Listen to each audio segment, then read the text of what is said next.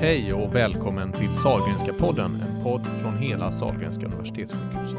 Jag heter Anders Goliger och är kommunikationsdirektör på Sahlgrenska. Idag träffar vi Leif Dotevall, biträdande smittskyddsläkare i Västra Götalandsregionen och vi ska givetvis tala om coronaviruset och sjukdomen covid-19. Välkommen hit Leif. Tack så mycket. Du, hur ser situationen ut idag eh, per nu i Västra Götalandsregionen? I Västra Götalandsregionen har vi en fortsatt uppgång. Vi har ungefär 50 till eh, 65-70 nya fall varje dag. Och vi ser också att Göteborgsandelen minskar procentuellt. Vi ser en ökning framförallt i, i södra Älvsborg och i Fyrbodal just nu. Men samtidigt är det så eh, att andelen som blir sjuka här jämfört med i Stockholm är fortfarande mycket lägre. Ja, det här har varit en, en märklig historia därför att vi har fortfarande ungefär bara en tredjedel så många fall per 100 000 invånare som man har i Stockholm. Och det här har spekulerats mycket i varför det är så, men en stor anledning till det är förmodligen att deras smittspridning tog fart så mycket kraftfullare med stora smitthändelser som gjorde att skogsbranden startade på mycket bredare front än vad vi har sett här. Det första fallet kom ju till Sahlgrenska ja, faktiskt. Det, vi, vi, vi var flera dagar före Stockholm, men de hade å andra sidan ett sportlov en eller två veckor senare och det var långt fler sjuka Italienresenärer som kom till Stockholm. Vi hade förvisso flera till Västra Götaland också, men inte riktigt lika många. Jag vet, vi talade innan här, det har varit en artikel nyligen i Stockholmsmedierna som har beskrivit en sån här händelse du säger att det var en fest där en väldigt plötsligt slumpade det sig så att det var en fest där många blev smittade och sen går de ut i sin tur och så. Men kan enskilda händelser påverka ett sånt här jätteförlopp, globalt förlopp egentligen? Jag tror faktiskt att man ska tänka sig det och förstå verkligen det. Eh, det första brittiska medborgaren som insjuknade i coronavirusinfektion var en resenär som träffade 13 engelsmän i eh, Alperna och de 13 engelsmännen blev sjuka och förde smittan vidare till tusentals i England. Alltså i varje sån här smittutbrott så brister den svagaste länken, det vill säga man kan alltid hänföra till smittkedjor. Och eh, eh en, en sådan händelse är eller exempelvis en stor fest. Det kan vara också att man åker i en buss tillsammans eller en, en, en händelse där man står tätt i ett rum ihop. Och det märkliga med covid-19 är, precis som sars var år 2003, att människor smittar inte lika mycket. Utan en del smittar ingenting. Ganska många har säkert inte smittat en, annan, en enda annan medmänniska. Medan enstaka personer smittar massor. Och vad beror det på? Säkert många olika orsaker. Ett skäl är det sättet man beter sig på. Att hosta vigoröst och det kommer ut mycket spott och saliv runt om. Eh, eh, en, en an, andra kanske hostar i armvecket eller är mera diskret eller går inte till jobbet när man är sjuk. Sen lär vi oss mycket hela tiden och det vi förstår nu det är att långt fler bär på viruset fast man inte har några symptom alls. Och eh, det finns ju artiklar som diskuterar att kanske till och med fyra femtedelar av de som är covid-positiva har inga symptom alls. Men det är inte alls säkert de smittar så mycket. Därför att vi får mer och mer rapporter om att eh, eh, när, man, när man gör studier och undersökningar på de som smittar så har man verkligen träffat personer med symptom. Mm. Därför att även om vi har det i svalget och i näsan så måste vi dela vårt saliv och vårt spott med någon annan. Så att om det här viktiga och vanliga som vi talar om, att hålla avstånd, att ha hosthygien, att tvätta händerna, så är det nog säkert så att de allra flesta som har den turen att man inte får så mycket symptom, de kanske inte smittar en enda annan person. Vad, vad, kan man säga egentligen? Det är ju väldigt många som frågar nu, varför skiljer sig Västra Götaland från Stockholm? Vad, vad säger du med ditt långa perspektiv? har ju naturligtvis precis som alla andra grubblat över det här och, och några riktigt sanna svar det vet vi inte. Man måste analysera det här. Men jag tänker mig mycket där som en, en skogsbrand. Börjar det brinna på enstaka ställen så kan man släcka härdarna där och så dyker det på en annan ställe. Man har alltså tid och, och, och, och släcka men det, sta, det tar ändå fart men man kan bromsa ganska mycket Eh, översatt till det här det handlar om här, så översatt smittspårning. Översatt man smittspårning. kan isolera personer och så liksom stoppar man kedjan. Man stoppar där. kedjan. Jag tror faktiskt att vi, när vi stoppade några plan så minskade vi det. Vi kunde sätta in stora åtgärder för vissa äldreboenden. Det var några äldreboenden, det fanns många fall. Det, slutade, det, det upphörde smittspridningen mm. där. Men jag tror att i Stockholm, utan att veta det här, så började den här skogsbranden på många fler ställen samtidigt. Kritiska punkter, precis som vi talade om innan om det här med, med hur smittspridning skedde på platser där många blev smittade och många spred det vidare och så tog det fart. Mm. Därför att den här typen av smitta, droppsmitta, salivsmitta, skvättsmitta, eh, den handlar om trängselfaktorer. Där man sitter trångt, där smittas många en, en teori jag har hört att jag här, det är, även om vi i Göteborg ofta vill känna att vi är en storstad så i någon sorts globalt perspektiv och jämfört med ja, befolkningsmängden i Lombardiet och Wuhan och så, så är det ju och Sydkorea så är det klart att detta är ju glesbygd. Detta är, detta är på ett sätt glesbygd. I, i, i, i global urban mening så har vi ett kommunikationssystem som inte innebär att så många människor träffas tillsammans. Men sen har vi sårbara platser och sjukvården, akutmottagningarna är sådana sårbara platser där många sjuka människor träffas samtidigt. Det innebär att akutmottagningarna, precis som vi såg under mässlingutbrottet, mm. det är där man faktiskt också riskerar smittas om man eh, kanske söker för andra saker. Och det var det som hände i början innan triageringen började.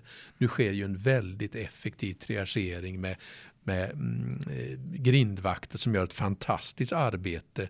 Jag har sett det på flera sjukhus när jag, när jag varit runt och tittat på det här. Och de gör ett arbete i det tysta. Mm. Men jag skulle vilja lyfta upp alla de som står med, med gula västar och, och fråga I människor. Ur och skur. I ur och skur.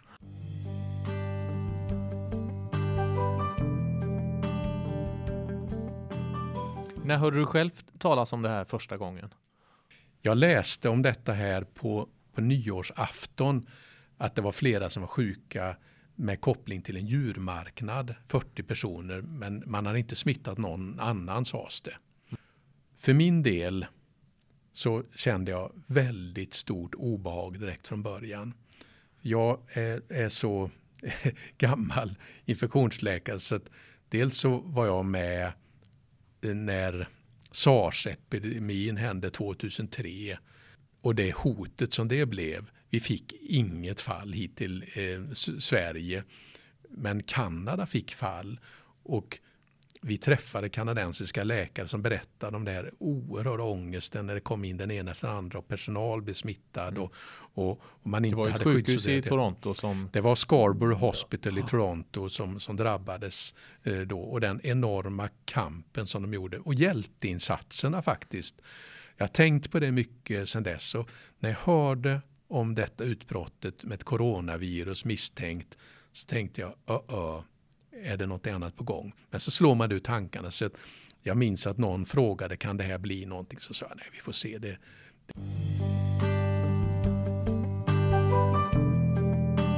Och just vilka åtgärder, och då är det kanske inte VGR smittskydd just, men vi som nation har vidtagit och inte vidtagit. Det har ju gett upphov till, höll jag på att säga, en epidemi av eh, tidningsartiklar och, och skriverier och, och med, krönikor och med mera. Just detta kring, man ser att länderna gör olika. Eh, jag ser framför mig den här tyske journalisten som hela tiden frågar om det svenska experimentet. Ska skolor stängas eller inte stängas? Vad säger du om liksom egentligen hela den här debatten om åtgärderna? Coronavirusinfektionen har ju tagit alla med storm och skräck kan man säga. Alla har underskattat, alla har eh, med, med, med, med, med vånda sett den kraftiga ökningen. Eh, och vi har alla gjort en resa i det här. Jag minns eh, när, när jag i början av februari plötsligt insåg att detta har drabbat Europa. Detta kommer vi inte att kunna förhindra annat än vi vidtar kraftfulla åtgärder. Eh, som nation i Sverige så styrs ju mycket av, av smittskyddsåtgärderna av Folkhälsomyndigheten. Men också tillsammans med smittskyddsläkarna som är egna myndigheter. Och eh, eh ganska tidigt så vidtogs ju åtgärder som, som var annorlunda än Europa. Många länder stängde ner helt. Ingen fick gå till förskola, ingen fick gå till skola. Utegångsförbud, utegångsförbud eh, och, och så vidare. I Sverige har man valt en annan strategi, men däremot väldigt strängt vad gäller det här med att hålla social distansering, att, att eh, inte man ska få träffas mer än några personer, att sjuka inte ska gå till arbetsplatsen. Men, men så jag skulle säga att vissa åtgärder är nästan lika stränga eller kanske strängare än andra länder. När vi hamnar i den här situationen så, så går vi i väglöst land. Det vill säga att först efteråt kan vi säga vad var rätt och fel i det här. Och här har man balansen. Dels vad händer när man stänger ner ett helt land? Att vi, vi får en hel nation som hamnar i ett kaos med vad det innebär med utanförskap, arbetslöshet eh, Ehm, och, och, och, så vidare. Det måste man beakta eh, också. Men vad gör vi om människor fortsätter att spridas? Vad innebär det för de allra svagaste och sårbara? I detta fall så framstod väldigt tidigt och när vi fick siffrorna från Wuhan och såg att av de första 72 000 fallen så var det nästan inga barn som hade varit svårt sjuka. Jag tror de första eh, 72 000 fallen var det bara ett dödsfall i, i en tonåring, annars inga barn alls. Så, så framstod det alldeles klart att de sårbara här, det är de äldre, det är de med metabolt syndrom, eh, med grav lungsjukdom, grav hjärtsjukdom och, och, och, så vidare. Och det var på ett sätt eh, en, en, en vattendelare vilka åtgärder vi skulle vidta. Då är det alldeles uppenbart att det är nog så här att kommer detta gå över världen så måste det här på något sätt vara så att ungdomar och barn kan inte komma ifrån att få det här. Så Folkhälsomyndigheten valde den strategin mm. att låta barnen gå i skola och så vidare. Rätt eller fel? Mm. Man får utvärdera sen och i, i, i det goda samhället så har man rätt att vara kritisk och ska vara kritisk. Men man ska bara veta det att det finns olika sätt att räkna på det här. Och vi ser att många länder nu öppnar upp. Mm. Men, och det vill jag betona att vi har sett att så många av de här åtgärderna som har gjorts faktiskt har plattat ut kurvan en hel del. Vi har inte haft bilden som Wuhan eller Lombardiet med en stor topp. Utan det har liksom hackat sig på. Väldigt märklig bild. Eh, eh, all, alla epidemier ter sig olika på alla ställen. Men när man tittar i Västra Götaland så har vi trott flera gånger nu kommer det ta fart och så går det ner igen. Nu har provtagningen inte varit så omfattande som vi hade önskat. Vi har haft brist på, på möjlighet att provta. Nu ökar den mer och mer. Vi kan alltså förvänta oss att vi kommer att se fler fall också bland personer som inte är så allvarligt sjuka. Man kommer att satsa mycket nu på personalprovtagning, provtagning på äldreboende, provtagning i vården eh, hos personal kommer att utökas mer och mer. Så jag tror vi kan förvänta oss en, en, en, en ökning. Men den, den reella bedömningen är nog hur många ser vi kommer till intensivvården. Där blir en, ett mått på vad händer egentligen i samhället. För då vet man att av alla som blir sjuka så är det en eh, liten andel som behöver vård och en ännu mindre andel och i sist på det där is, toppen på det där isberget är de som behöver intensivvård så och kanske det. i värsta fall då avlider då. Så det är med hjälp av de siffrorna som du kan göra någon sorts uppskattning av mm. helheten. Mm. Hur mycket finns det i VGR mm. så att säga? Mm. Vi alla utbrott, och det, här, det har ju varit ett av de värsta utbrotten som Sverige har drabbats i sen, sen jag skulle säga sen, sen eh, de, de här riktigt svåra epidemierna som spanska sjukan eller så. Så gör man alltid för mycket eller för lite. Och man kan alltid efteråt säga att vi skulle ha gjort så och vi skulle ha gjort så. Jag minns när jag satt som smittskyddsläkare i beredskap och förstod att människor som bara hade varit på Innsbrucks flygplats kom och insjuknade i coronavirusinfektion, typiska symptom, inser att den står inte som en riskplats. Därför det ska inte finnas i Österrike. Jo, det finns i Österrike. Stopp och belägg. Samma dag så satte vi Innsbruck och Österrike som, som så att säga, ett riskområde mot det som var så att säga, den europeiska kunskapen. Det vill säga att det som händer lär oss hela tiden och gör att vi måste korrigera. Och ibland korrigerar vi för långsamt och ibland korrigerar vi för fort eh, och överdrivet. Och det är detta vi måste på ett sunt och balanserat sätt efteråt förstå eh, vad, vad, vad var rätt och vad var fel. Och vi ska veta också här att när det tog fart i Sverige då hade vi helt i bakgrunden en explosion som skedde i Italien där intensivvårdsavdelningarna blev överfulla, där respiratorerna inte räckte till, där människor dog faktiskt eh, i, i väntrummen för det fanns inte möjlighet att, att ta emot, där ett stort antal sjukvårdspersonal blev drabbade. I det här läget så drog vi alla igång, också i Västra Götaland, också Eh, på Salgrenska här. Eh, vi insåg att vi måste ha tillräckligt med intensivvårdsplatser. Vi måste ha tillräckligt med vårdplatser. Eh, hur många behövs? Vi vet inte. Man gör ett scenario. Scenariot har ändrats många gånger om. Men detta är utgångspunkten. Och det här innebär att när vi sen granskar, då får man se, hade vi rätt, hade fel. Men man vill inte efteråt säga sen att vi underskattade behovet av hur många svårt sjuka skulle komma. Så hellre det att vi har tagit i lite för mycket vad gäller intensivvårdsplatser. Så att vi som vårdpersonal, patienterna som kommer kan känna att de är beredda Leif Dotevall, tack för att du kom till Salgrenska podden. Det har varit väldigt intressant att lyssna på dig, det är det alltid. Eh, jag som har intervjuat heter Anders Goliger och är kommunikationsdirektör på Salgrenska universitetssjukhuset.